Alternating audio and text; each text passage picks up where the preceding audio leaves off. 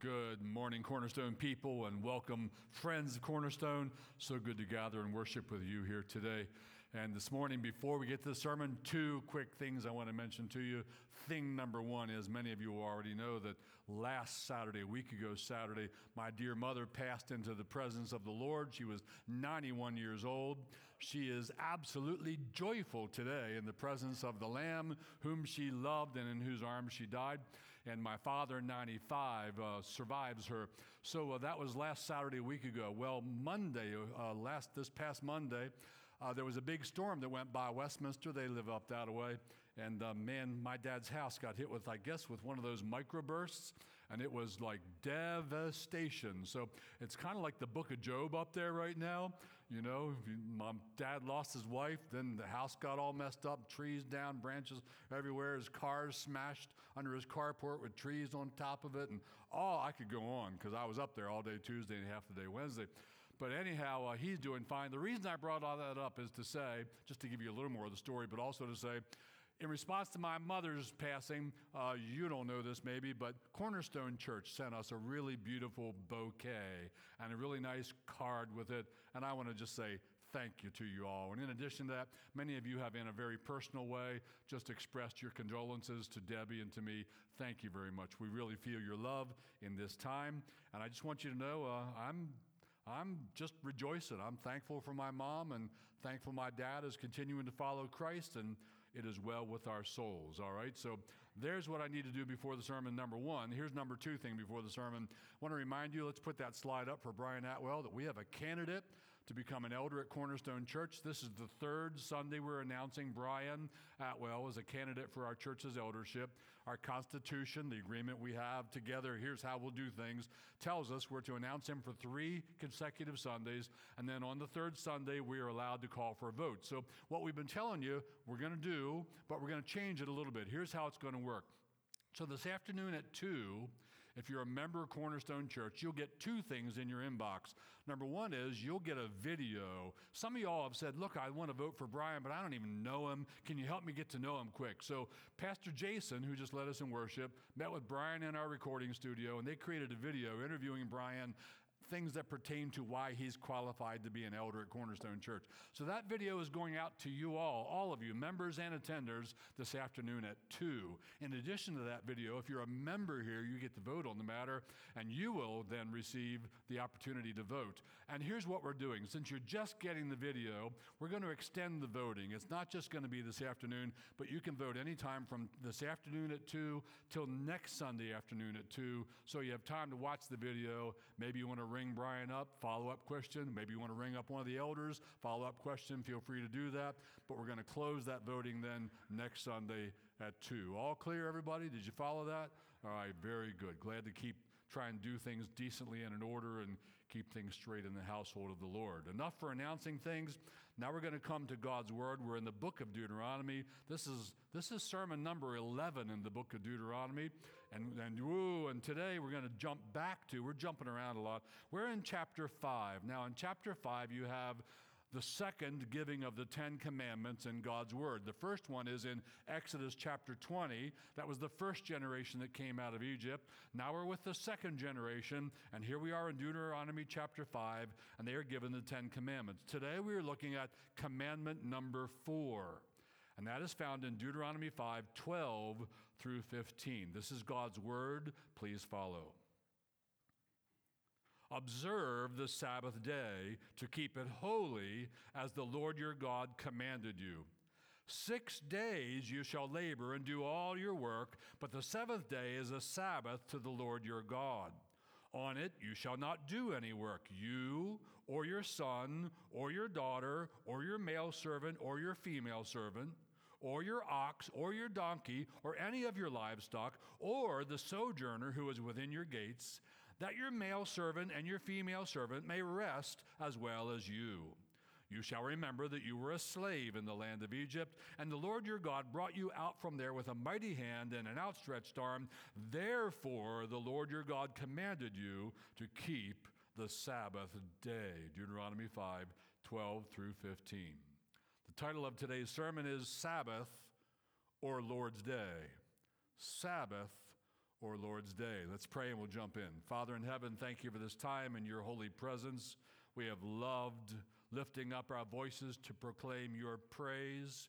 Father, Son, and Holy Spirit, we worship you, the Trinitarian God, and thank you for giving us your holy word that tells us about the Lamb of God, tells us about our Savior, the Lord Jesus. Thank you, Lord God, that salvation is free and full through the bloodletting of Jesus Christ on Calvary's cross. And we pray that today, downstairs with our young ones and upstairs with the older ones, may this be a day of saving grace. May men and women, boys and girls, believe in the Lord Jesus Christ and be saved today. We also pray, our Father, that you will instruct us in your will. We are your servants. We bow in our hearts before you. We say, Not our will, but yours be done on earth, in my life, as it is in heaven.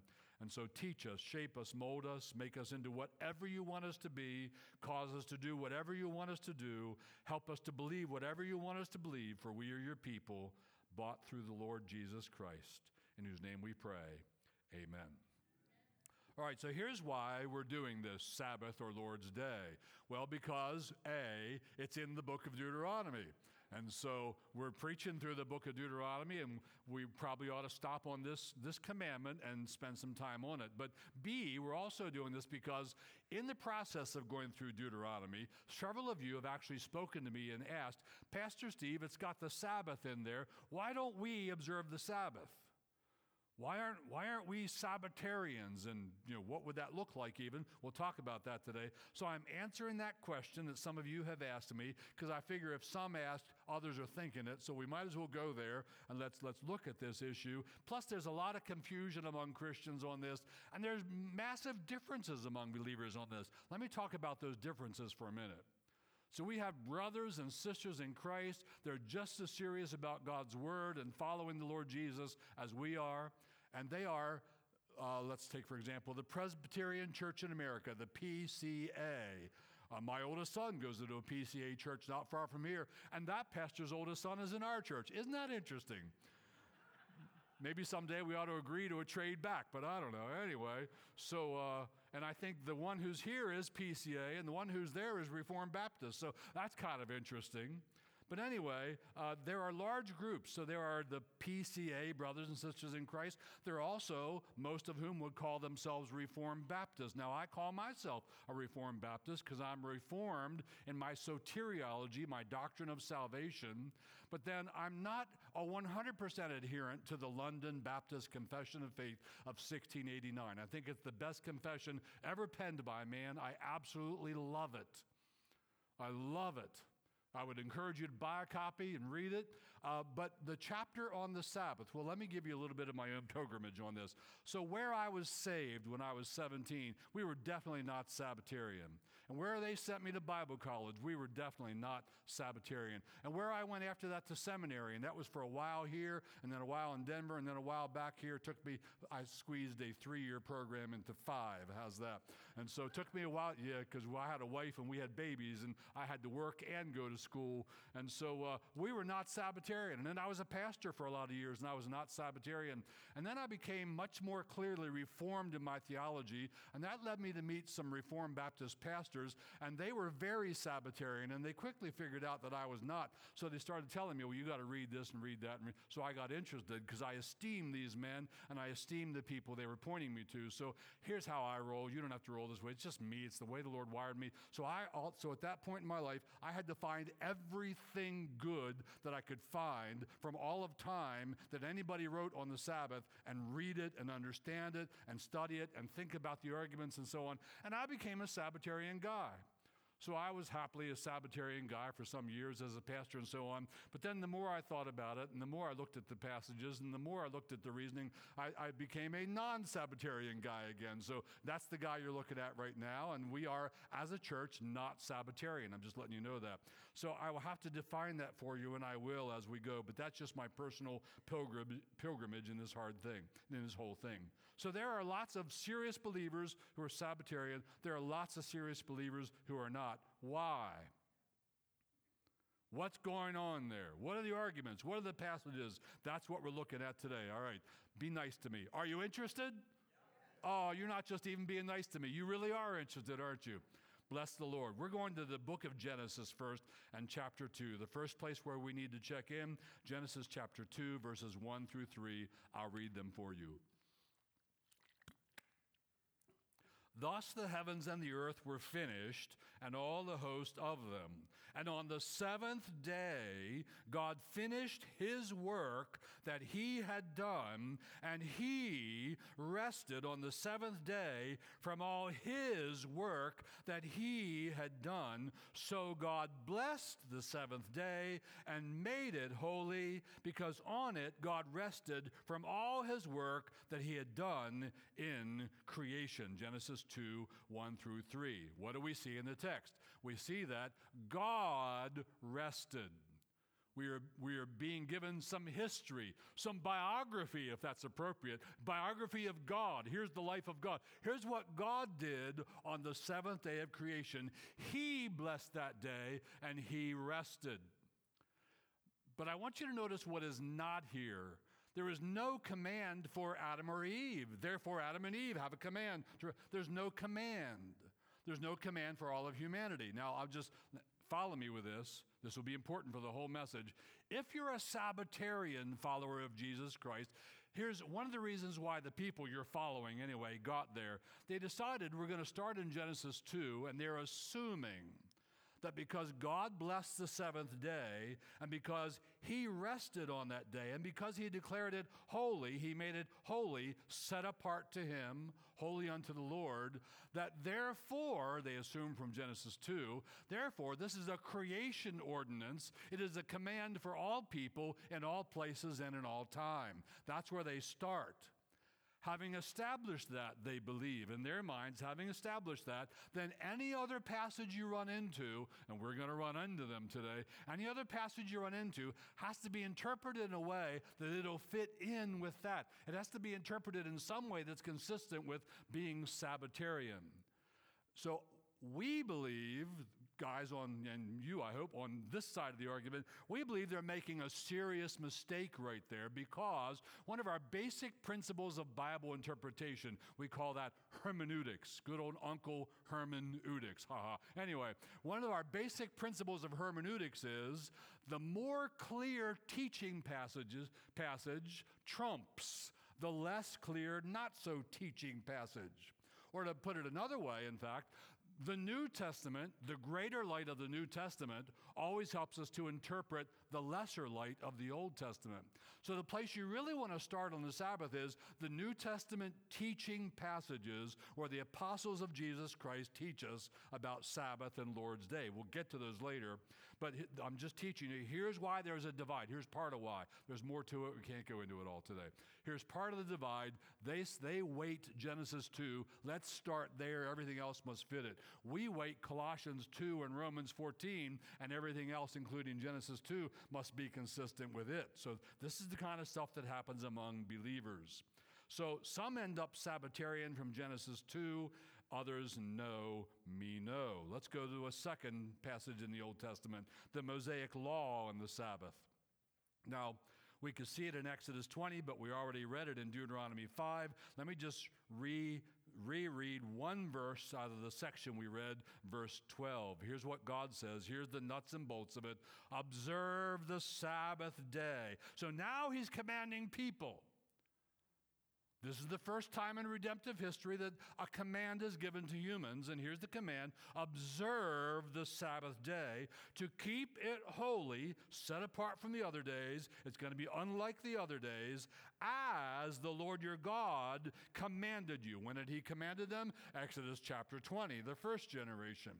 So the command was given in Exodus 20 with the Ten Commands, and now the command is restated in Deuteronomy 5, and the command is very simply observe the Sabbath day. So these people were commanded to observe a day. What were they to do on that day? They were to rest from all their labors. There's more. We'll see this soon from another passage, but it was a day of rest for work.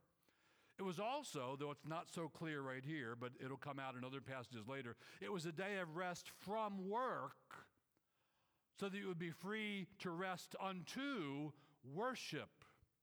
It was not just so take off work, relax, lie in your hammock, and sip lemonade.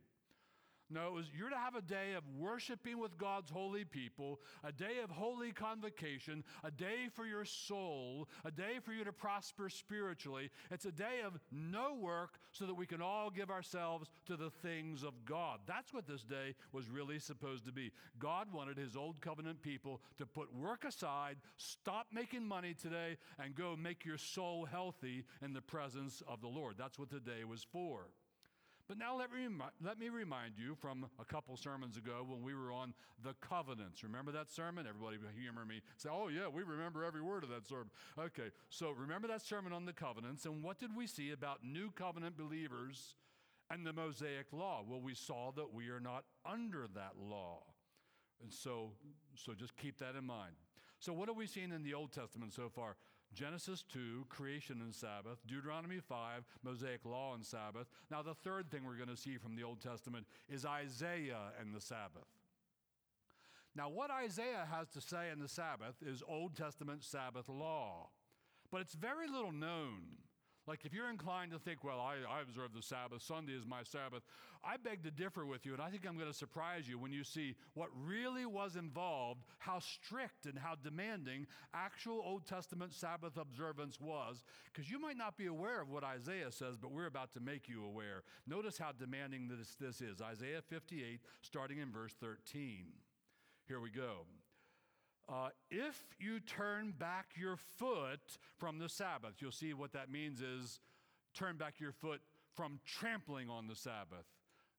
If you'll not throw the Sabbath in the dirt and step all over it and say, Sabbath, Shmabbath, I don't want any Sabbath. No, if you'll turn back, if you turn back your foot from the Sabbath, from doing your pleasure on my holy day. Oh, that just got way more strict.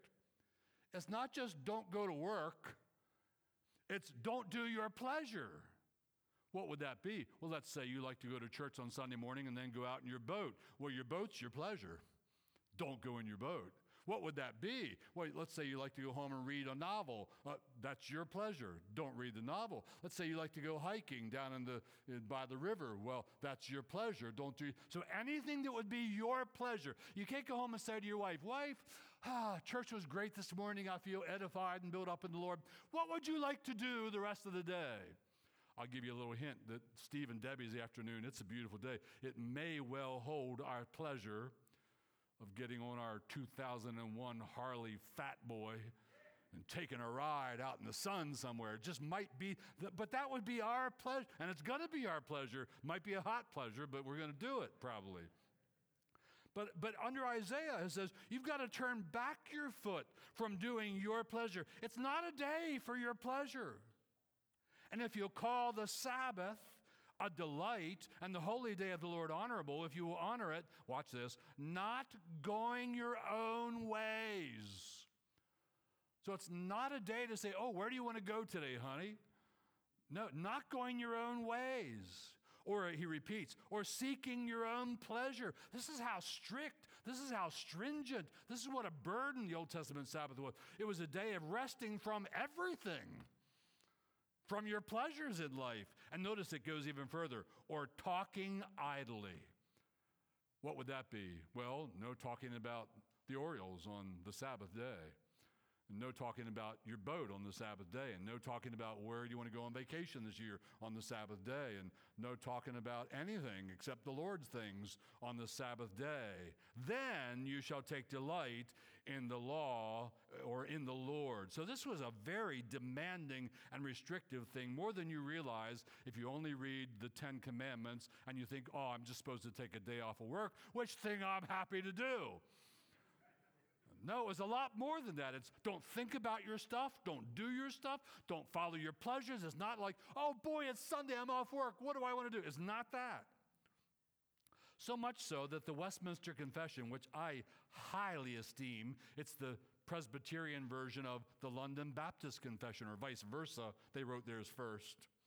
And then we wrote ours. And ours has a lot more water in it, and ours baptizes only believers. We baptize by immersion. That's what I mean by more water. They baptize infants. We don't do that. By sprinkling, we don't do that. And, and here's what they put in their confession about the Sabbath, and this is in the London Baptist Confession as well of 1689. Listen. This Sabbath is then kept holy unto the Lord when men, after a due preparing of their hearts and ordering of their common affairs beforehand, We'll pause there. What does that mean? That means if you need gas in your car to go to church on Sunday, get it on Saturday night. That means if you need food to eat on Sunday, get that food on Saturday afternoon. But you don't go to the grocery store and buy your food. That's what the Presbyterians and the Baptists are telling us. You don't do that on Sunday. Ordering their common affairs before. You don't do the laundry on Sunday afternoon. That's not the laundry day, it's the market day for your soul. That's what Sabbatarians, I'm not one. I'm not telling you what I believe. Don't get confused now. I'm not telling you this is Cornerstone's law. I'm telling you what Sabbatarians believe. And then they go on in their confession and do not only observe a holy rest all the day from their own works, words, and thoughts. That even goes beyond Isaiah. Isaiah didn't say thoughts. Now, according to the confession, I have to spend my whole day Sunday not thinking about anything but the word, which would be great, but try to do that, right? Not thinking about anything but the things of God, the Spirit of God, the kingdom of God, the gospel, from their own thoughts about what thoughts? About their worldly employments, so don't have any thoughts about work on Sunday, and recreations, don't have any thoughts about soccer or baseball or whatever your sport is but they are also taken up the whole time in public and private exercises of his worship and in duties of necessity and mercy. What would that be? Well, if your donkey falls in a ditch, you're allowed to get him back out on the Sabbath day. It's a du- duty of necessity and mercy.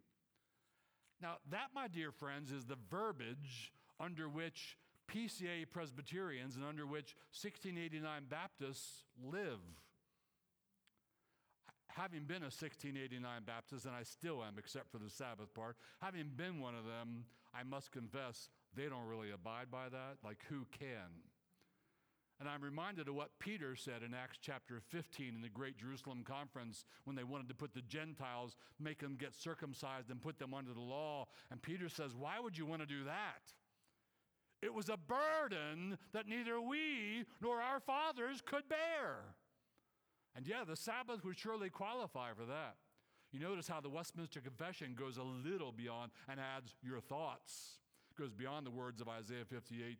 Well, the, the Jewish people did even worse. I don't know if you know this, but they wrote so many laws about how to keep the Sabbath that the great Puritan John Owen from the 1700s wrote that you couldn't read all of their Sabbath laws in a whole Sabbath day. That's how many laws they made. It was really a burden we couldn't bear. All right, so that's a pretty quick summary of Old Testament teaching on the Sabbath. We saw it in Genesis 2, we saw it in Deuteronomy 5, we saw it again in Isaiah 58. Now we're going to come to a point four the New Testament and the Sabbath. That's a slide, the New Testament and the Sabbath. And, and we're doing this because, well, we are New Testament or New Covenant believers, are we not? When the Lord Jesus shed his blood, when he took that last Passover, which became the first communion, what did he say? This is the blood of the new covenant in my blood. Do this as often as you drink it in remembrance of me. We are new covenant believers. We are not old covenant believers. So, what does the new covenant, what do, what do the authors of the new covenant, the New Testament, tell us about the Sabbath? We're going to look at the New Testament and the Sabbath. Number one, in a general way, by way of general principle, we could notice again and again and again, and in the Sermon on the Covenants, we did, we noticed from a number of passages that as new covenant believers, we are not under the old covenant law. Amen? We are not under Moses. We're under law to Jesus Christ, but we're not under the slavery of the law of Moses. And I'll just pick one verse to remind you of many uh, who speak to this Romans 7 6. But now, in Christ, we are released from the law, having died to that which held us captive, so that we serve in the new way of the Spirit and not in the old way of the written code. The written code meaning the Mosaic code. Don't you run wild with that, not the written code part, and throw away your New Testament. Don't you get like, well, that's just words, that's just written code. I don't have to go by that. It's just me and Jesus. No, it isn't. That's heresy. So don't go too far with this, but Paul is referring to the Mosaic written code and saying we don't serve in that way anymore. We serve in the way of the Spirit. So new covenant believers are not under the law, we're not under the fourth commandment. But now, secondly, I know my numbers are confusing today. The second thing about New Testament and the Sabbath is this New covenant believers are specifically freed from the Sabbath law. If you're a new covenant believer, there are passages that specifically, explicitly free you from the burden of old covenant Sabbath law. There are two key passages. There are others, but we'll look at the two key ones today. For the first is Colossians chapter 2. Here it is, verse 16.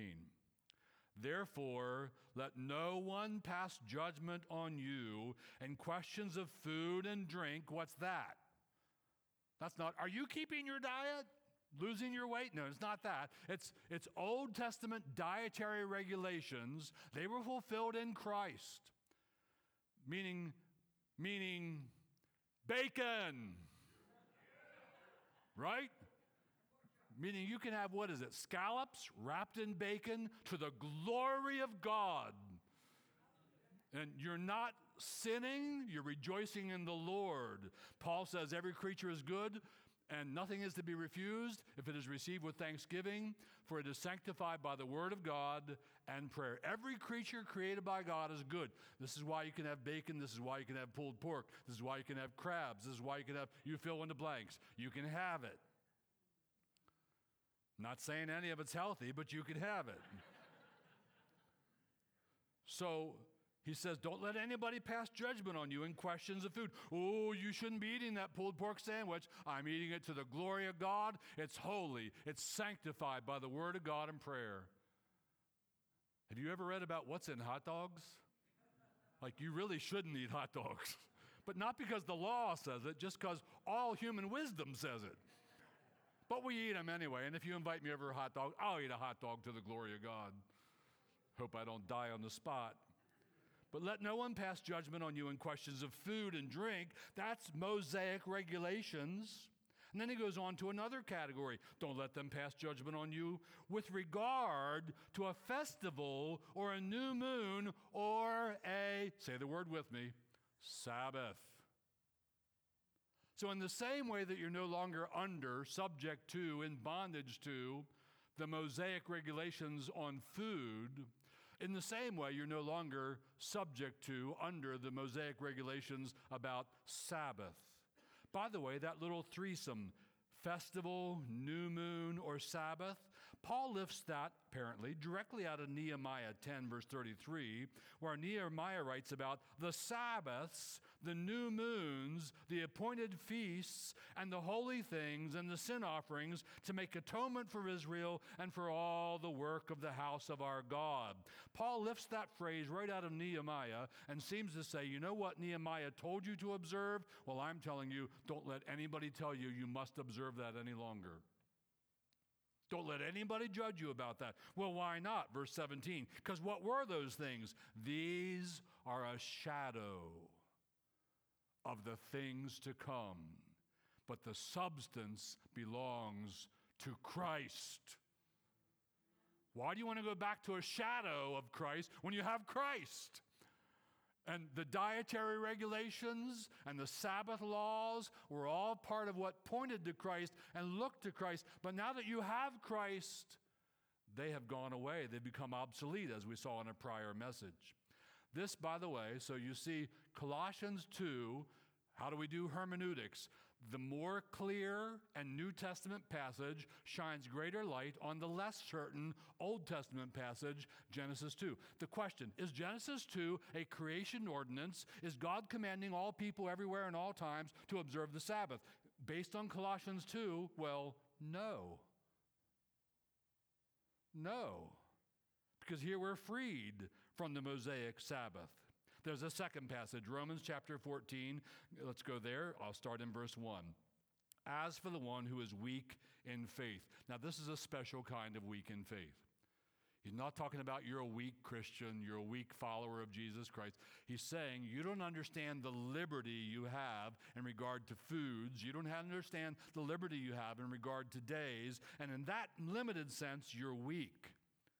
So let's say you're a stronger believer. Paul's talking to you now. And he says, As for the one, you know you you have liberty, he doesn't. As for the one who is weak in faith, doesn't understand his liberty, welcome him but not to quarrel over opinions. Amen? Man, a lot of good would be done in the church of Jesus Christ if we just stopped fighting over dumb stuff.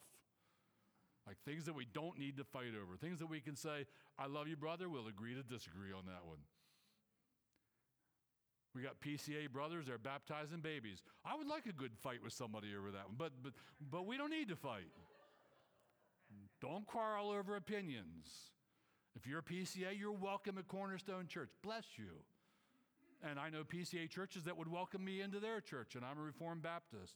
Don't quarrel over opinions. Now he gets specific. Verse 2 One person believes he may eat anything. What was that guy's name who literally ate anything? Yule, Yul Brynner? Gibbons, Euell Gibbons. My wife's been watching the uh, Alone series. Any of you Alone fans in the room? If you watch that, where they're eating anything. So here you have it. One person believes he may eat anything.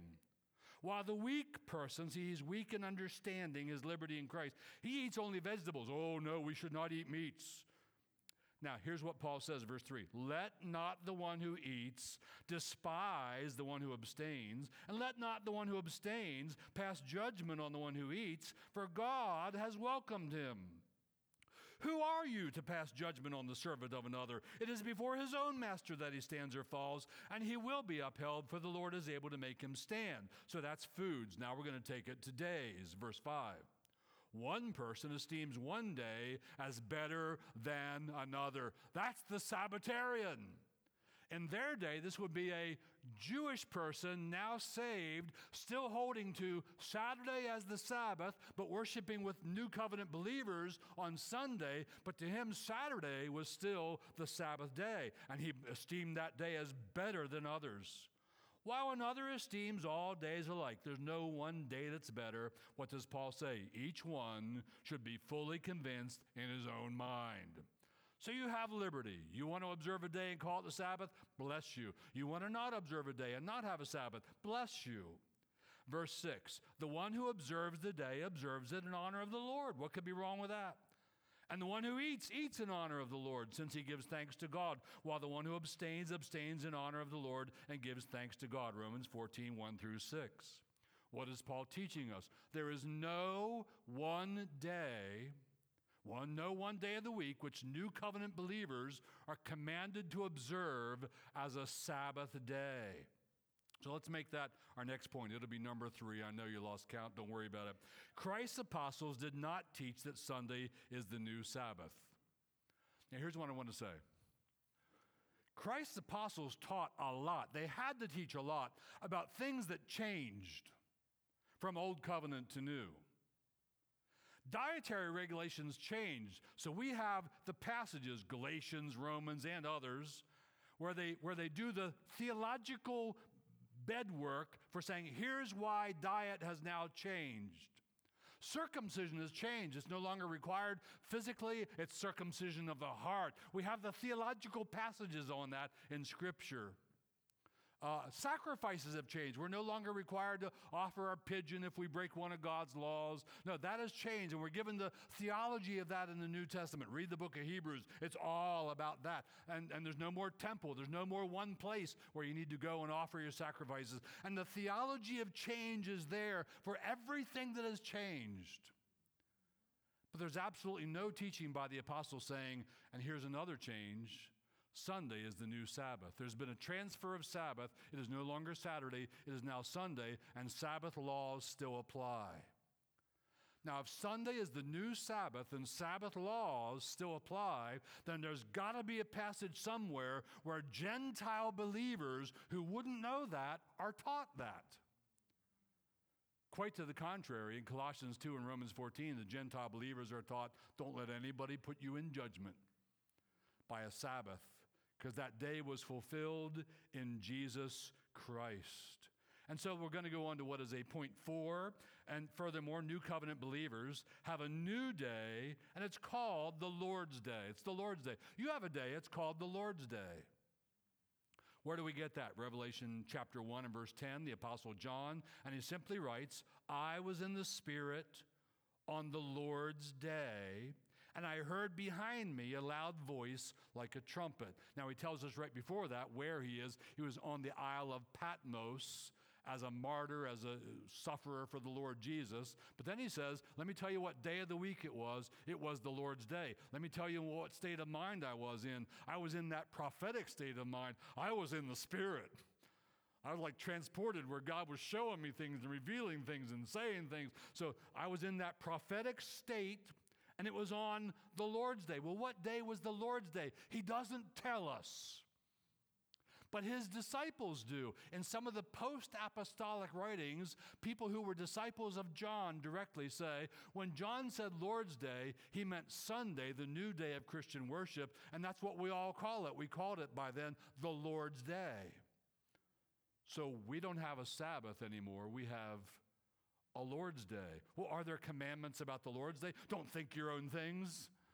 Don't do your own pleasures. Is there any of that? Don't, for the Lord's Day, there's actually, I think it's fair to say, there's one stipulation, there's one command, there's one instruction about what to do on the Lord's Day, and it is this. You're doing it right now. It is Hebrews 10 25. Do not forsake the assembling of yourselves together, as is the manner of some. On the first day of the week, the book of Acts, when the disciples gathered for the breaking of bread, they did it on the what day of the week? the first day of the week. Paul prolonged his message till midnight. How did he preach from Sunday morning at 10 till midnight? No, no, no. It was an evening meeting. Why? Because that was a working day for most of the people. That was certainly a working day for the slaves, and there's no theology in the Bible that says, now you slaves, you need to get out of working on Sunday because Sunday's the new Sabbath, and you're not supposed to work and you're supposed to rest unto the Lord. There's none of that. But John called this the Lord's Day, and we have one thing we're supposed to do on the Lord's Day, and that is gather together. Now, about the gathering, there are many commands. What do you do when you get there? What should be happening? There's ecclesiology in the Bible, but we're not on that today. We should gather. All right, so have you stayed with me? Are you ready for some conclusions? All right, here are some conclusions, but not yet, right. All right, so number one. So, new covenant believers are free to observe a Sabbath but are not under Sabbath law. We've already seen that. You're free. Do you want to observe a strict Sabbath, Isaiah 58 style and beyond? You're free to do that. Bless you. Don't do it out of some legalistic compulsion. If you just say, that's the way I want to spend my Lord's day, bless you. It would actually be a really healthy thing if more Christians spent more of the Lord's day feeding their souls, reading some scripture. If you ever read your Bible on any day of the week, maybe it ought to be, I put in maybe, maybe it ought to be Sunday, the Lord's Day, if you're ever really growing in Christ on any day, if you're ever reading that Christian book that's going to be edifying, that you want to, be, if you ever have a day to do that, maybe Sunday would be a good day to do that. But that's all a maybe. We're free to observe a Sabbath, but we're not under Sabbath law because, again, Sabbath was a shadow. And you don't cling to the shadow once the person shows up. And the person has shown up, and he is our great God and Savior, Jesus Christ our Lord. He fulfilled the Sabbath command for us, and our Sabbath rest is resting in Him from all our works. Amen. Number two, by way of conclusion. So, Sunday is not a, or maybe I should have put the article the, Sunday is not the Sabbath day, it is the Lord's day. Nowhere does Jesus Christ, nowhere do his apostles say, oh, there's a transfer. The Sabbath, which means seventh, by the way, the Sabbath is being changed to the first. That transfer theology isn't there. That's not warranted by Christ. That's not authorized by his apostles. Sunday is not a Sabbath day, it is the Lord's day. Three in closing. Only the only Lord's Day command is to gather with God's people and celebrate the resurrection of Jesus Christ. Amen. The thing you're doing right now and the thing you love to do. And finally, number four, why did I put this in there? I'm not even sure, but taking a day off of work is good for your health. but it's not an observance of a biblically mandated Sabbath day. Is it good to have a day off? Yeah, it's good. Is it healthy to have a day off? Yeah, and there's also that saying, what is it? All work and no play makes Jack a dull boy, right? You, you need a day off to refresh. You need a day off, but it could be Tuesday or Thursday or Saturday or Sunday or any other day you want. Taking a day off work is good for your health, emotional, psychological, and physical. But it's not an observance of a, of a biblically mandated Sabbath day because there is no such day for new covenant followers of Jesus Christ. By the way, I'm about to take some vacation. Won't see you next Sunday. And if taking one day is off is good, taking seven is really good. So that's why several of you asked me, Pastor Steve, why aren't we observing the Sabbath? Why aren't you teaching us to keep that command, the fourth commandment? Well, now you have discovered why. I hope it made sense to you. If you disagree, we'd be happy to have a friendly debate. Let's, let's obey Paul in Romans 14 and not quarrel about such things. Amen. Father in heaven, thank you for this time in your holy word. We want to be a people for your own possession, a people for your praise. We want to be people who, by the Holy Spirit, render evangelical obedience to your new covenant commands. And so captivate us, we pray. Have our thoughts, have our loves, have our wants, have our needs, have us as your very own. We offer our bodies to you as living sacrifices, holy, acceptable to you, which is just our reasonable worship. Take us, use us for the glory of Jesus Christ, in whose name we pray. Amen. Amen. Would you like to get a hold of a cornerstone pastor? We're available to you. Here's an easy way to reach one. Just text the word pastor to the number on the screen, and one of us will be getting back to you very soon. Speaking of the pastor, stand as away. Jason's leading us in communion today. Please do.